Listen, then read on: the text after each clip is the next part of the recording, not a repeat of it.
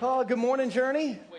So, my name is Christian. For those of you who are brand new, thank you for being with us this morning. We had an unbelievable week at uh, Jamma, what we call our vacation Bible school. I had the opportunity to speak to the kids on Wednesday and to tell them about Jesus and to give them an opportunity um, to respond. with over 150 kids that said, Man, I, I, want some type of relationship with Jesus, whether kids who've grown up in church that said, I want to know more. Uh, maybe kids who've been around church that said, I think I want to be baptized now. And then maybe kids who had never heard about Jesus before that said, Man, if this guy's real, I want him in my life. So it was unbelievable to get to be a part of that day. On the way out, as kids were leaving, I was kind of standing at the door, just high fiving everyone, having a good time. And two little girls walked up to me. One was I think nine, and the other one was eight.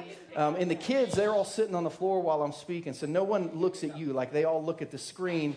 So a little girl came out, she kind of looked at me and looked at her friend, looked at me, and she said, are, are you the pastor that spoke on the stage today? And I said, Yep, that's me. And her other friend looked at me and she said, man, you talked so long. Um, and I said, like, I'm sorry. Her mom was like, oh my goodness, I'm so embarrassed. I said, that's okay. I do talk long sometimes. So I'll try not to talk long today, but I had a, uh, I had a really good time with your kids. Every time I hang out with our kids or our teenagers, like I flash back to my childhood, to my youth, and just have so many fond memories. Danielle and I, two weeks ago, we're out of town, and every now and then when we go on a road trip and we can't find a good radio station, and there's no cell service, so Spotify is not working. We'll just kind of channel surf.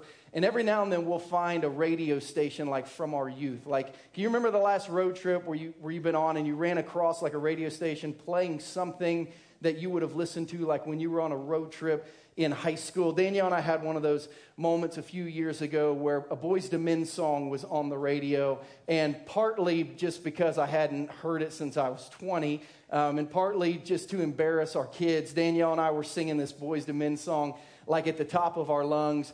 And about the third verse into that song, which I knew every word of, I started listening to the song instead of as a like as a person, as a dad with my 15 year old and like 13 year old in the back seat, and I immediately thought like this is the worst song ever to sing in front of your kids. Like, this is so sinful and sexual. It's like turn the radio station, find a Christian station. You guys are never allowed to listen to Boyz II Men. Like this song that I knew every word of, I'd never really listened to, I guess, until that moment. It was like, ooh, that's bad. Like, Lord, forgive me for knowing all those words so well and the pitches and the harmonies. I mean, I could, I could nail it, but it was, it was bad. Um, I had that exact same thought two years ago singing the song that we just sang with Brandon and our student band. Um, and by the way, man, how good is our student band? You know, everyone in that band is under the age of 16. Like all the music coming off our stage, the vast majority of it was being played by kids that were 13 and 14 years old. So the future, man, of the church is strong. But we were singing that song. It's called This I Believe. It was written by a, a, um, a church in Australia by the name of Hillsong. Hillsong Worship wrote it. Uh, and it's just the words of the Apostles' Creed. Several years ago, we're singing that song in church. And as I'm, uh, you know, in my front row seat, just kind of singing that song, like I was so comforted in my heart by the truth. Like as the words of the song were going through my head, I just thought, this means everything to me. Like without these things, I believe in this, I believe in this, I believe in this. Without these things, I would be totally lost. And I had kind of the reverse thought of my Boyz II Men moment. As I was singing that song, I thought, I wonder how many people are singing this song but don't know what it means. I wonder how many people are singing these words but not thinking about them. I wonder how many people are saying this but they don't believe this because it's never really been given to them as something that is foundational to their faith. And I decided that moment two years ago that at some point in my life I would take 10 weeks and I would teach through the foundational teaching of Christian found in the Apostles' Creed. And we begin that series today it's a series we're calling Old Time Religion, where we're going to kind of pull back some of the oldies but the goodies. We're going to talk about the Apostles' Creed for 10 weeks. We're going to give some hymn stories and sing some of the hymns that, for those of us who grew up in church, you still know in the back of your head. You haven't heard them for 20 years, but you'll know them as soon as you hear them. We're going to be next week practicing the ordinance of baptism. We're going to be baptizing, baptizing some dads in our service next week. We're going to be taking communion more often. As a church, we're just going to kind of pull back to old time religion the next 10 weeks. And I think it's going to be a really, really good time of learning for all of us. If you have your bulletin, I want you to reach inside of it and I want you to pull out your notes because as we enter this series, and if you don't have a bulletin or a Bible, you can download our Journey Church International app, and everything you see on the screen will be there in your handheld device so that you can follow along. As we get ready to enter this series, here's what I want you to understand about the Apostles' Creed. The Apostles' Creed is not a creed that was stated by the apostles.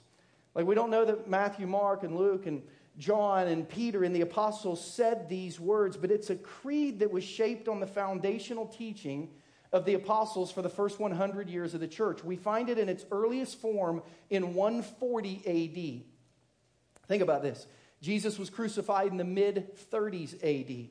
A hundred years later than that, the people who followed Jesus said, We believe in Jesus because of these reasons and they would cite the creed. We follow Jesus for these reasons, and they would cite the creed. And a hundred years into the church, the church all agreed the only reasons they followed Jesus were these reasons. We find this entire creed referenced in a letter from the Church Council of Milan to the Pope in 390 AD, which means this 1100 years before Christopher Columbus got on a boat, the church said this is why Christians follow Jesus.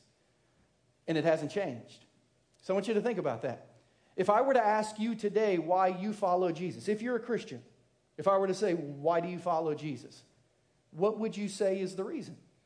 Because for 2,000 years, the church has said, if you follow Jesus, this is the reason. If you're not a Christian, and every week we have people here who are not Christians, thank you for being here. You are always welcome here to learn, ask questions.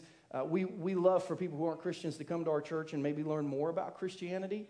But if you're not a Christian, what do you think your Christian friends believe about Christianity? What do you believe?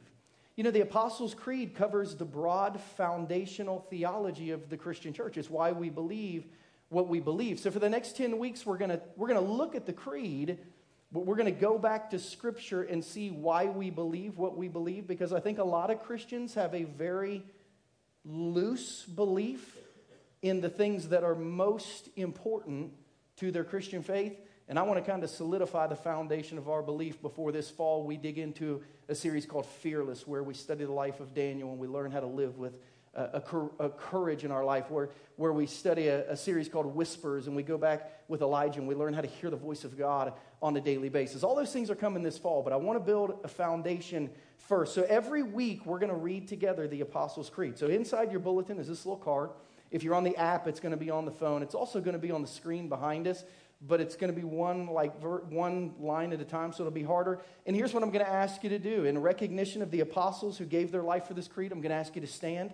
And every week together, we will stand and we will read the Apostles' Creed. And then we'll back up and say, Do we really believe this? So go ahead and stand if you would. Take this little card in your hand or your app, or you can read it on the screen. For the, for the last 2,000 years, the church globally has said, Here's why we follow Jesus. And what are the reasons? Let's read together out loud if we could. I believe in God, the Father Almighty, creator of heaven and earth. I believe in Jesus Christ, God's only Son, our Lord, who was conceived by the Holy Spirit, born of the Virgin Mary, suffered under Pontius Pilate, was crucified, died, and was buried. He descended to the dead. On the third day, he rose again. He ascended into heaven he is seated at the right hand of the Father, and he will come to judge the living and the dead. I believe in the Holy Spirit, the Holy Catholic Church, the communion of the saints, the forgiveness of sins, the resurrection of the body, and life everlasting. Amen. You can be seated. Now, for those of you in the room who are Catholics and you just got really, really excited, hang on just a minute. For those of you in the room who were raised so Baptist that like you wouldn't even say that word in fear that your Sunday school your Sunday school teacher would yell at you, hang on just a minute. I want you to take a pen and just circle that word Catholic right there. I want you to see that it's lowercase. In the Latin, when that original word was written 1700 years ago, the word Catholic means universal. That's all that it means. So that we, when we as Christians say we believe in the Holy Catholic Church, what we're saying is we believe the church is for all nations, all languages, all cultures, all lands, all races, all people. That's who God's church is for. That's what that word means. I'll teach on that phrase on August 6th, the Holy Catholic Church, and talk about God's universal church. But before we do this, let me ask you a question. If you're a Christian, did you know all this? Like, this is the foundation of your faith. If you're a Christian, Were you aware of all this? Do you believe all this? And does it give you comfort and direction? And if you're not a Christian, did you know that this is what Christians believe? If you're a Christian who wants to go deeper in your faith, I want to invite you to be here the next 10 weeks with us. If you're here today and you're not a Christian, but you've always been curious about what Christians believe, I want to invite you to be here with us the next 10 weeks so that we can learn together this Apostles' Creed. Because as Christians, if this is true, it determines how we connect to God. Like if we feel like we're connected to God, this creed tells us why. If we're Christians, it tells us how we can know God, how we can relate to God, why we feel like we can have a relationship with the God of the universe. If we're Christians, it teaches us what God's mission is and how to serve on it. So we're going to begin to study this, but we're going to do it by studying kind of one phrase at a time. And today we're going to start with two words I believe. I don't know if you noticed it, but the three main sections of the Apostles' Creed all begin with the same two words I believe. I believe in God. I believe in Jesus Christ. I believe in the Holy Spirit. In Mark chapter 9, if you have your Bible, I want you to go ahead and, and turn there with me. Mark chapter 9, we, we read a story about Jesus and two groups of people. Uh, we read a story about Jesus and a group of people who did not believe in Jesus and they didn't want anyone to believe in Jesus. And we read a story about Jesus and a group of people who wanted everyone to believe in Jesus. And then we meet one man in this story who was kind of in between, and Jesus talks to him individually about his faith. We're going to study this in Mark chapter 9 today because I want you to know what you believe and why or what you don't believe and why. And it's my goal that when you leave today, you will begin to at least be able to say, I think I believe this, and here's why, or I don't believe this, and here's why. We see all of that in Mark chapter 9. We're going to start in verse 14. Here's kind of the backdrop of the story Jesus and three of his best friends, Peter, James, and John, were up kind of having a spiritual retreat on a mountain. If you've been around church, it was called the Mount of Transfiguration. They kind of had like, a, like an overnight studying the Bible with God, meeting with God. They come down the mountain. The rest of Jesus' ministry team is at the bottom of the mountain. They're in an argument with some friends, and here's what we read from Mark. Mark chapter 9, starting in verse 14, we'll go through verse 29. It says, When they, if you're like a Bible person that likes to know pronouns, they is Jesus, Peter, James, and John. When they came to the other disciples, they saw a large crowd around them and the teachers of the law arguing with them. As soon as all the people saw Jesus, they were overwhelmed with wonder and they ran to greet him. What are you arguing with them about? He asked. A man in the crowd answered, Teacher, I brought you my son who's possessed by a spirit that's robbed him of his speech. Whenever it seizes him, it throws him into the ground. It foams at the mouth. He gnashes his teeth. He becomes rigid. I asked your disciples to drive out the spirit, but they could not. You unbelieving generation, Jesus replied. How long shall I stay with you? How long shall I put up with you? Bring the boy to me. So they brought him. When the spirit saw Jesus, it immediately threw the boy into a convulsion. He fell to the ground. He rolled around, foaming at the mouth. Jesus asked the boy's father, How long has he been like this? From childhood, he answered. It's often thrown him into the fire or water to kill him, but if you can do anything, take pity on us and help us. If you can, said Jesus. Everything is possible for one who believes. Immediately the boy's father exclaimed, I do believe. Help me overcome my unbelief. When Jesus saw that a crowd was running to the scene, he rebuked the impure spirit. You deaf and mute spirit, he said, I command you, come out of him, never enter him again. The spirit shrieked, convulsed him violently and came out. The boy looked so much like a corpse that many said he's dead. But Jesus took him by the hand, lifted him to his feet, and he stood up. After Jesus had gone indoors, his disciples asked him privately, like, why couldn't we do that? Why couldn't we drive it out? He replied, This kind can only come out by prayer. Now, if you still have your Bible open, go back to verse 23. There's a verse in there that should intrigue us as a Christian, as a non Christian. Go back to verse 23. There's a verse in there that should challenge us. Here's what Jesus says in Mark 9 23, the second part of the verse. He said, Everything is possible for one who believes. Everything is possible for one who believes. Everything is possible for one who believes. So let me ask you a question What do you believe? What do you believe? How do you believe? Um, why do you believe? Because Jesus says something pretty important here about belief. Everything is possible for him who believes. What do you believe? Because in Mark chapter 9, we see three levels of belief, and I believe probably they're represented in this room today. First, we see a lack of belief. I don't know if you caught it, but we show up in this narrative that happened 2,000 years ago. And we see a group of people convinced not to believe in Jesus who are trying to convince everyone else not to believe in Jesus. And before I get to the reason why, just let me say this it's easy to lose faith in Jesus if your faith is based on the failure of his followers. And if you're in here today and you have a lack of belief, if you're here today and I say, hey, do you believe in Jesus? And you say no, and I say, why? Some would say, mm, I've just never really thought about it, not into that. But many will say, because I knew a Christian, because I knew a pastor, because I experienced this at church. And you will say, I have a lack of belief in Jesus because his followers at some point or another have proven to let me down. His followers at some point or another have proven that he is not worth following. So Jesus comes down the mountain. He's got two groups of people. He's got a group of disciples who love him, who believe in him, who've quit their jobs to follow him, who've left their families to follow him. Like they've given up their occupation, and their full time occupation now is to be a follower of Jesus. They want the whole world to follow Jesus. And then you have a group of teachers of the law. These are, these are basically seminary professors. These are older guys in their late 40s to mid 60s. They're trained, they're educated. You know, they, they are the white bearded, knowledgeable people of the day. They hate Jesus. They think Jesus is a fraud. They think Jesus' followers are frauds. They don't want anyone follow Jesus. And Jesus comes down the mountain, and these two are arguing, and here's why. A dad came with a boy who needed some, some medical, spiritual, physical help. He heard that Jesus did that type of thing. He brought him to Jesus, and the disciples like, he's not here. He's out a camp out. He'll maybe back, be back tomorrow. Um, but let us see if we can help you. And they couldn't, and the teachers of the law said, aha, you cannot trust Jesus because you cannot trust his followers. His followers will always let you down. His followers will always overpromise and underdeliver. His followers do not have the promises or the power that he does. See, we don't follow Jesus. No one should follow Jesus. The whole thing is a fraud. And they were convinced because of the failure of his followers, nobody should follow him. And listen, if your belief in Jesus is based on anybody besides Jesus, it will eventually become a lack of belief. I did student ministry for 10 years.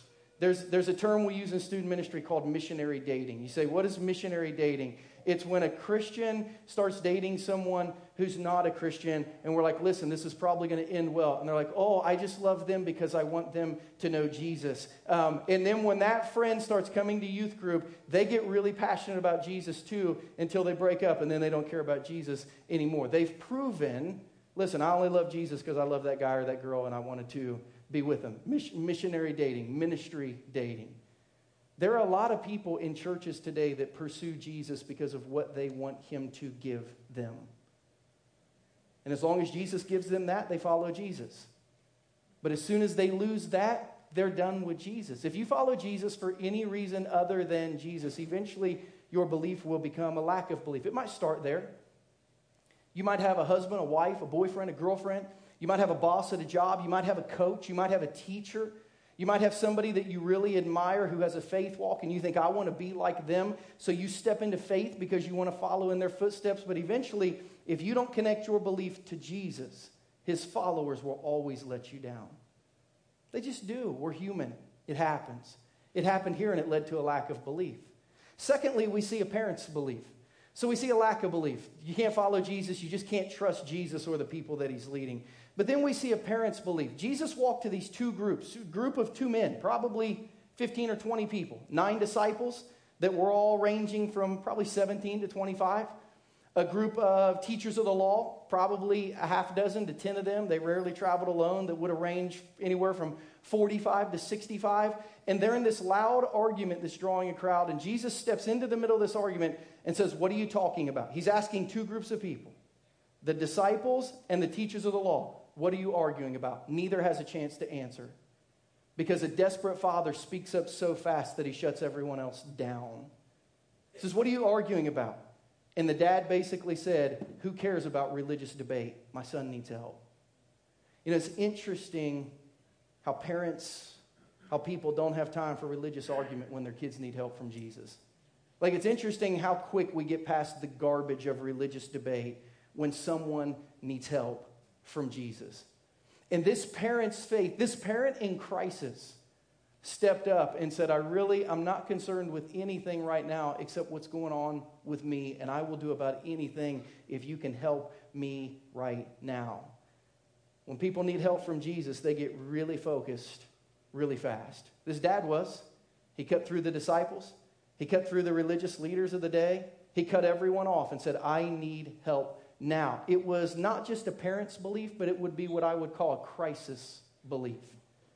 It's interesting how quick we are to come to Jesus in crisis. But Jesus didn't solve the crisis like right then, uh, right now, in an immediate manner. Jesus instead, he stopped to talk to the Father a little bit. I'm not sure why, although the rest of this story will reveal it later. But I think Jesus knew if I help this dad right now, the dad is coming to me because he needs help, not because he needs me. And as soon as he has my help, he won't care about me anymore. And how many Christians are there alive in the United States of America in 2017 who get really close to Jesus, not when we need him, but when we need his help? And as soon as we've received the help, we kind of drift back to where we were. Kind of a very lukewarm faith, maybe no faith at all. I read an interesting study the other day that said 80% of atheists pray in crisis. That's the thought. I don't believe in God, but if he's there, Hail Mary. Like, you know, it's like, I don't know, but, but maybe. We kind of laugh, but I wonder, I, I, bet, I bet only 80% of Christians pray in crisis, just, just like the atheist. The rest of the time, we just kind of let it go. So Jesus stops and he engages this father because he knows if I fix the crisis, I don't connect you to me. But if we can have a faith moment maybe we can not just get through a crisis, but start something brand new. So Jesus kind of teaches us that if our commitment to Jesus is based on our children, if our commitment to Jesus is based on our family, if our commitment to Jesus just revolves around a crisis, eventually, again, it's going to become a lack of commitment. Again, it can start there. God can use anything to bring us to our knees and to direct our attention to Him. But if all of our faith is crisis related rather than Christ centered, Eventually, it just comes and goes. And what it reveals to us, what Jesus exposes in Mark chapter 9, and what Jesus addresses in Mark chapter 9 is number three, what I call a shallow belief. So we see a lack of belief. I don't believe in Jesus. I don't want anyone else to believe in Jesus. People have let me down. Churches have let me down. I'm not going to go there anymore. We see kind of this crisis belief. Listen, I, in times of crisis, nothing matters but Jesus. But when the crisis is over, I don't need him. But now we see like this shallow belief that Jesus is going to kind of dig into with both this dad and later his disciples. I don't know if you realized it, but Jesus used the words how long three times. It was a key question asked by Jesus three times. Three different questions in verse 19 and verse 21 started by how long? How long am I going to be with you? How long am I going to have to put up with you. Then he asked the dad, How long has the boy been this way? The question of today is how long? And in the context of what we're studying this summer, let me ask you this question How long do your faith commitments normally last? Let's start with a different question. When's the last time you really made a strong faith commitment? How long did it last? When's the last time you committed to read your Bible? How long did it last? When's the last time you committed to pray? How long did you pray? When's the last time you committed to give? How long did you give? When's the last time you committed to serve? How long did you serve? When's the last time you committed as a, as a, as a dad to, to lead your kids spiritually? How long did that last? Like, how long do your spiritual commitments normally last? Because Jesus had a knack for challenging follow through on commitments. Peter was one of his best friends, one of his disciples. In Matthew chapter 14, another one of Jesus' friends who was there on this occasion, Jesus and his disciples had done a long day of ministry. At the end of the day of ministry, Jesus told his disciples, Go home. They would have to take a boat kind of across the corner of a lake to get home. It would save them a few hours. Jesus said, I'm going to stay here and pray. I'll meet you on the other side. Bible says, as only Jesus could do, he prayed all night and kind of halfway through the night he looked and his disciples weren't all the way home yet. And Jesus, because I guess he likes shortcuts, was like, you know, I don't want to walk all the way around. So he just kind of took off across the water. I don't know how it happened. I just know the Bible, which I believe said it did. It says as he was walking on the lake past the boat, the disciples freaked out and like, hey, there's a ghost walking on the water. And Jesus like, don't freak out. It's not a ghost. It's just me. And Peter said, if it's really you, tell me to come to you. Jesus is like, all right, come on. The Bible says Peter got out of the boat and started walking on the water towards Jesus. And then he saw the wind, he got freaked out, and he fell. And Jesus asked him a question that to me used to be one of the more offensive statements that Jesus ever made. It was offensive to me and it was discouraging to me. And here's, and here's the reason why. Like, how much bigger faith can you have than to try to walk on water towards Jesus? Like, I want you to think about what you've done in your life that's taken faith. And was it bigger than getting out of a boat in a storm and walking on water? Like, that's either insane faith or just insanity. One or the other, like to get out of a boat. Two years ago, we were in Israel and we were on the Sea of Galilee, and I was watching in our boat as we were driving, you know, from Tiberias towards the shore of Capernaum, where Jesus' ministry base was. And man, the sea that day was calm and it just looked like glass and it was so smooth. And like for a second, I thought, like just maybe, like just maybe if I had enough faith, like just maybe one step. And I thought, there's no way. Like, who has enough faith to get out of a boat and try to walk on water? But Peter, like, he's got to have more faith than anyone in the world that ever came before or after him. Yet Matthew says that when Peter started to fall, here's what Jesus said to him. He said, Immediately Jesus reached out his hand and caught him and said, You have little faith. You have little faith. Why did you doubt? That question used to be offensive to me because I thought, man, if Peter has little faith, there's nothing I can do to make Jesus think my faith is big. And it was discouraging because I thought, if walking on water is little faith, I have no faith. Like I must be the worst Christian in the history of the world. But then I realized that word little, Jesus didn't use the word little. He used probably an Aramaic or Greek word. Almost everyone in Jesus' day spoke Aramaic if they lived in Israel, which was the language of the Israeli people, or Greek. Koine Greek was the English of its day. When Alexander the Great conquered the world, he basically told the people with him, I want to be able to ride my horse into any place where I rule and speak to people without an interpreter. So the whole world learned this language called Koine Greek, which means common Greek, which the Bible was written in. It was the first time in the history of the world since the ark that everyone spoke the exact same language, which allowed the message of Jesus to go out. You can see how God uses languages. But when we study the Bible, we have to go study what they said because sometimes our words aren't good enough. And little faith does not mean small faith. This word little, it's a, it's a chronological word. It's, it's like a timepiece word. It literally means short durations of faith. God wasn't chastising Peter because his faith wasn't big enough. He was chastising Peter for not following through on his commitment. He was basically saying, Peter, like, could you not keep faith for even 10 seconds? Like Peter, how many times are you going to make a commitment to read your Bible and stop after a week? How many times are you going to commit to pray and do it for three days? How many times are you going to commit to serve and then change your mind? Like, can you not keep a commitment? And Jesus had a knack for issuing this challenge, like he did in Mark 9 23, when he said, Everything is possible for one who believes. But that said, man, if you can do anything, Jesus said, I can do everything. I can help your son. I actually will help your son. But before we do that, let's talk about you. How's your belief? And it says, immediately the boy's father exclaimed, I do believe. Help me overcome my unbelief. He sounds double minded. Kind of believe, kind of don't believe. Want to believe, can't believe. Again, we go back to what he would have said, probably speaking Greek that day. The word unbelief means a weakness of power to continue. The dad literally said, I believe enough to make commitments, but I can't ever follow through. Think about that. Is that a prayer you, you need to pray that you've ever prayed?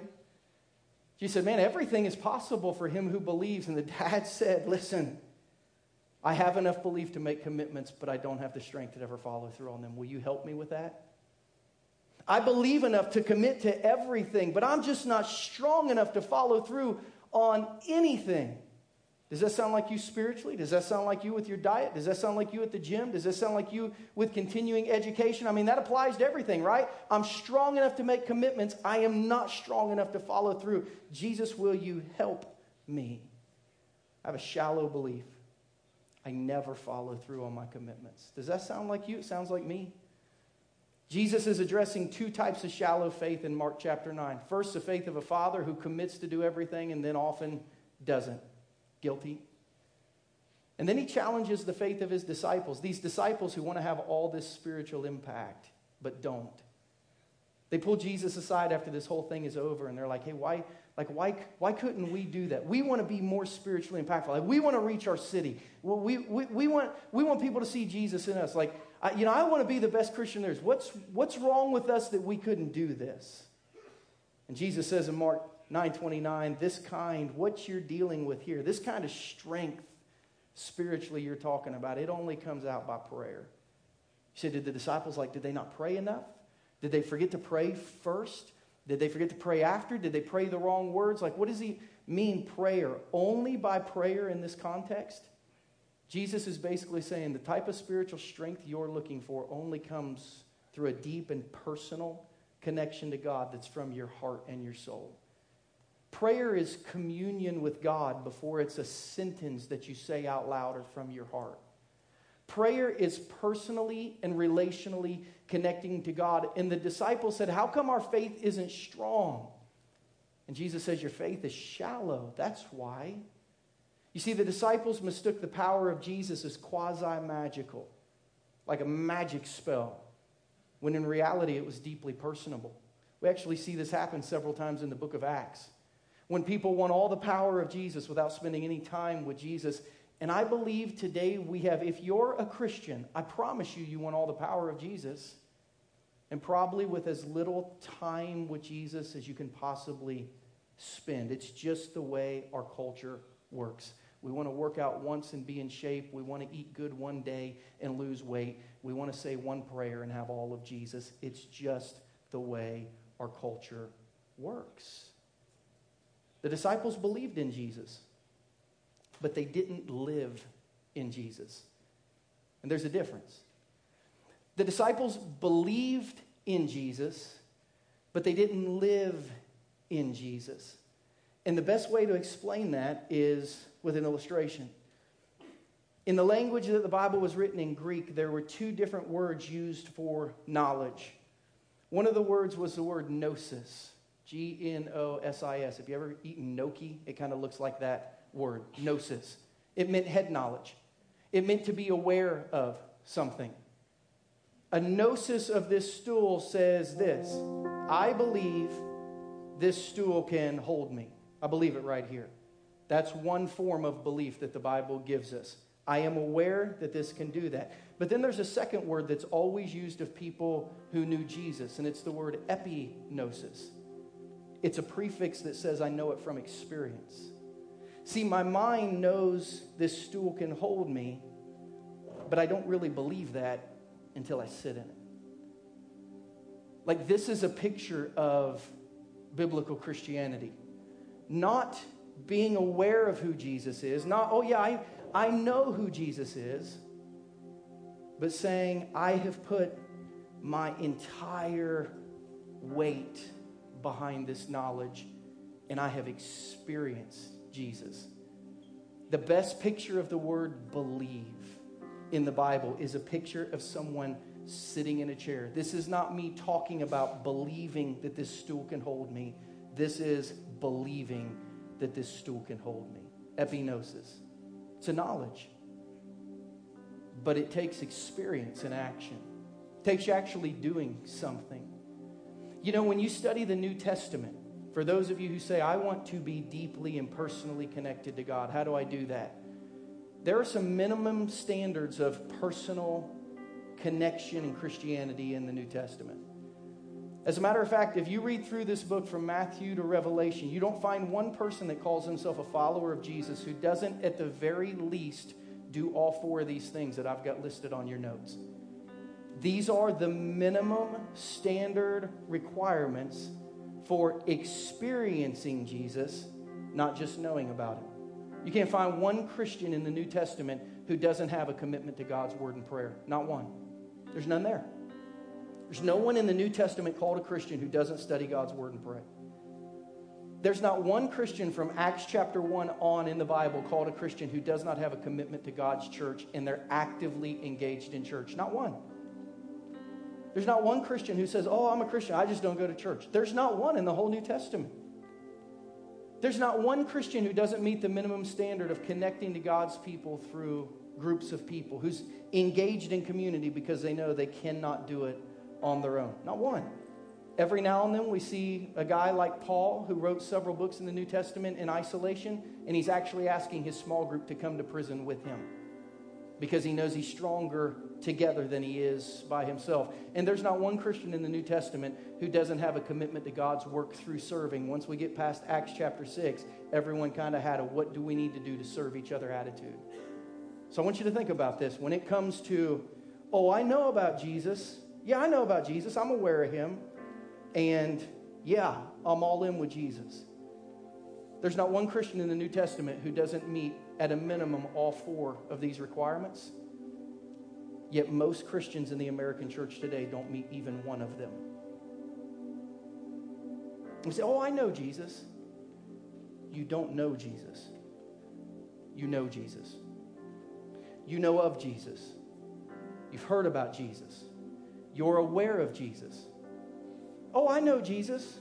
Did you read your Bible and pray this week? No, you know about Jesus. Oh, I know Jesus. You really engaged in God's church? Well, no, but I know Jesus. No, no, no. You know about Jesus. Oh, I know Jesus. Do you have a group of Christians that make sure you make it in life? Well, no. Well, then you know about Jesus. You don't know, you don't know Jesus. Oh, I, I know Jesus. Are you serving him and his people and his church and his mission? Well, no, but I know Jesus. No, you know about Jesus. Because the biblical thought of belief I believe in God, the Father Almighty, creator of heaven and earth. I believe in Jesus, God's only Son. I believe in the Holy Spirit. For 300 years, almost everyone who believed those things died for their faith because they believed it. They didn't know about it, they believed it. And it sustained them in this life and into the next one. Can I be honest with you for a minute? You know, my, my role here is to pastor our church. So 95% of conversations I have on a weekly basis are people who are here. Some in the room right now or will be in the room today. And man, I'm dealing with a broken world marriages where husbands moved out, wives trying to handle the kids, or vice versa. People coming to church, but marriage is hard. Teenagers who are in rehab because they flunked out of school because of their drug or their alcohol addiction. Conversations this week with people in our church so depressed, discouraged that they're thinking about killing themselves. Talked to a dad this week whose only prayer request for me this week is that I would pray that the bank wouldn't foreclose on his house because this week they went three months late on their payment and he contacted the bank and asked for one more month before they took their house. And on and on and on.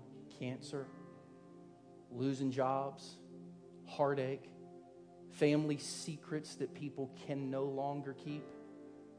You know what I'm learning the more I do ministry? It's not enough to know about Jesus doesn't help you. Knowing about Jesus is like knowing about George Washington, it doesn't help you. But knowing Jesus, experiencing Jesus through his word, through his prayer, through his church, through his people, through his mission, that'll get you through the hard days. That'll give you hope in a hopeless world. That'll give you faith when everything else is broken. Knowing Jesus, it's not just enough to be aware of Jesus. If you really want to make it with Him, you've got to believe in Jesus. You've got to be all in. So, what do you believe? What do you believe? How do you believe? How do you know? Do you know here or do you know here? That's the question I want to challenge you with as we get ready to leave today. What do you believe? How do you believe? Would you bow your heads and pray with me? As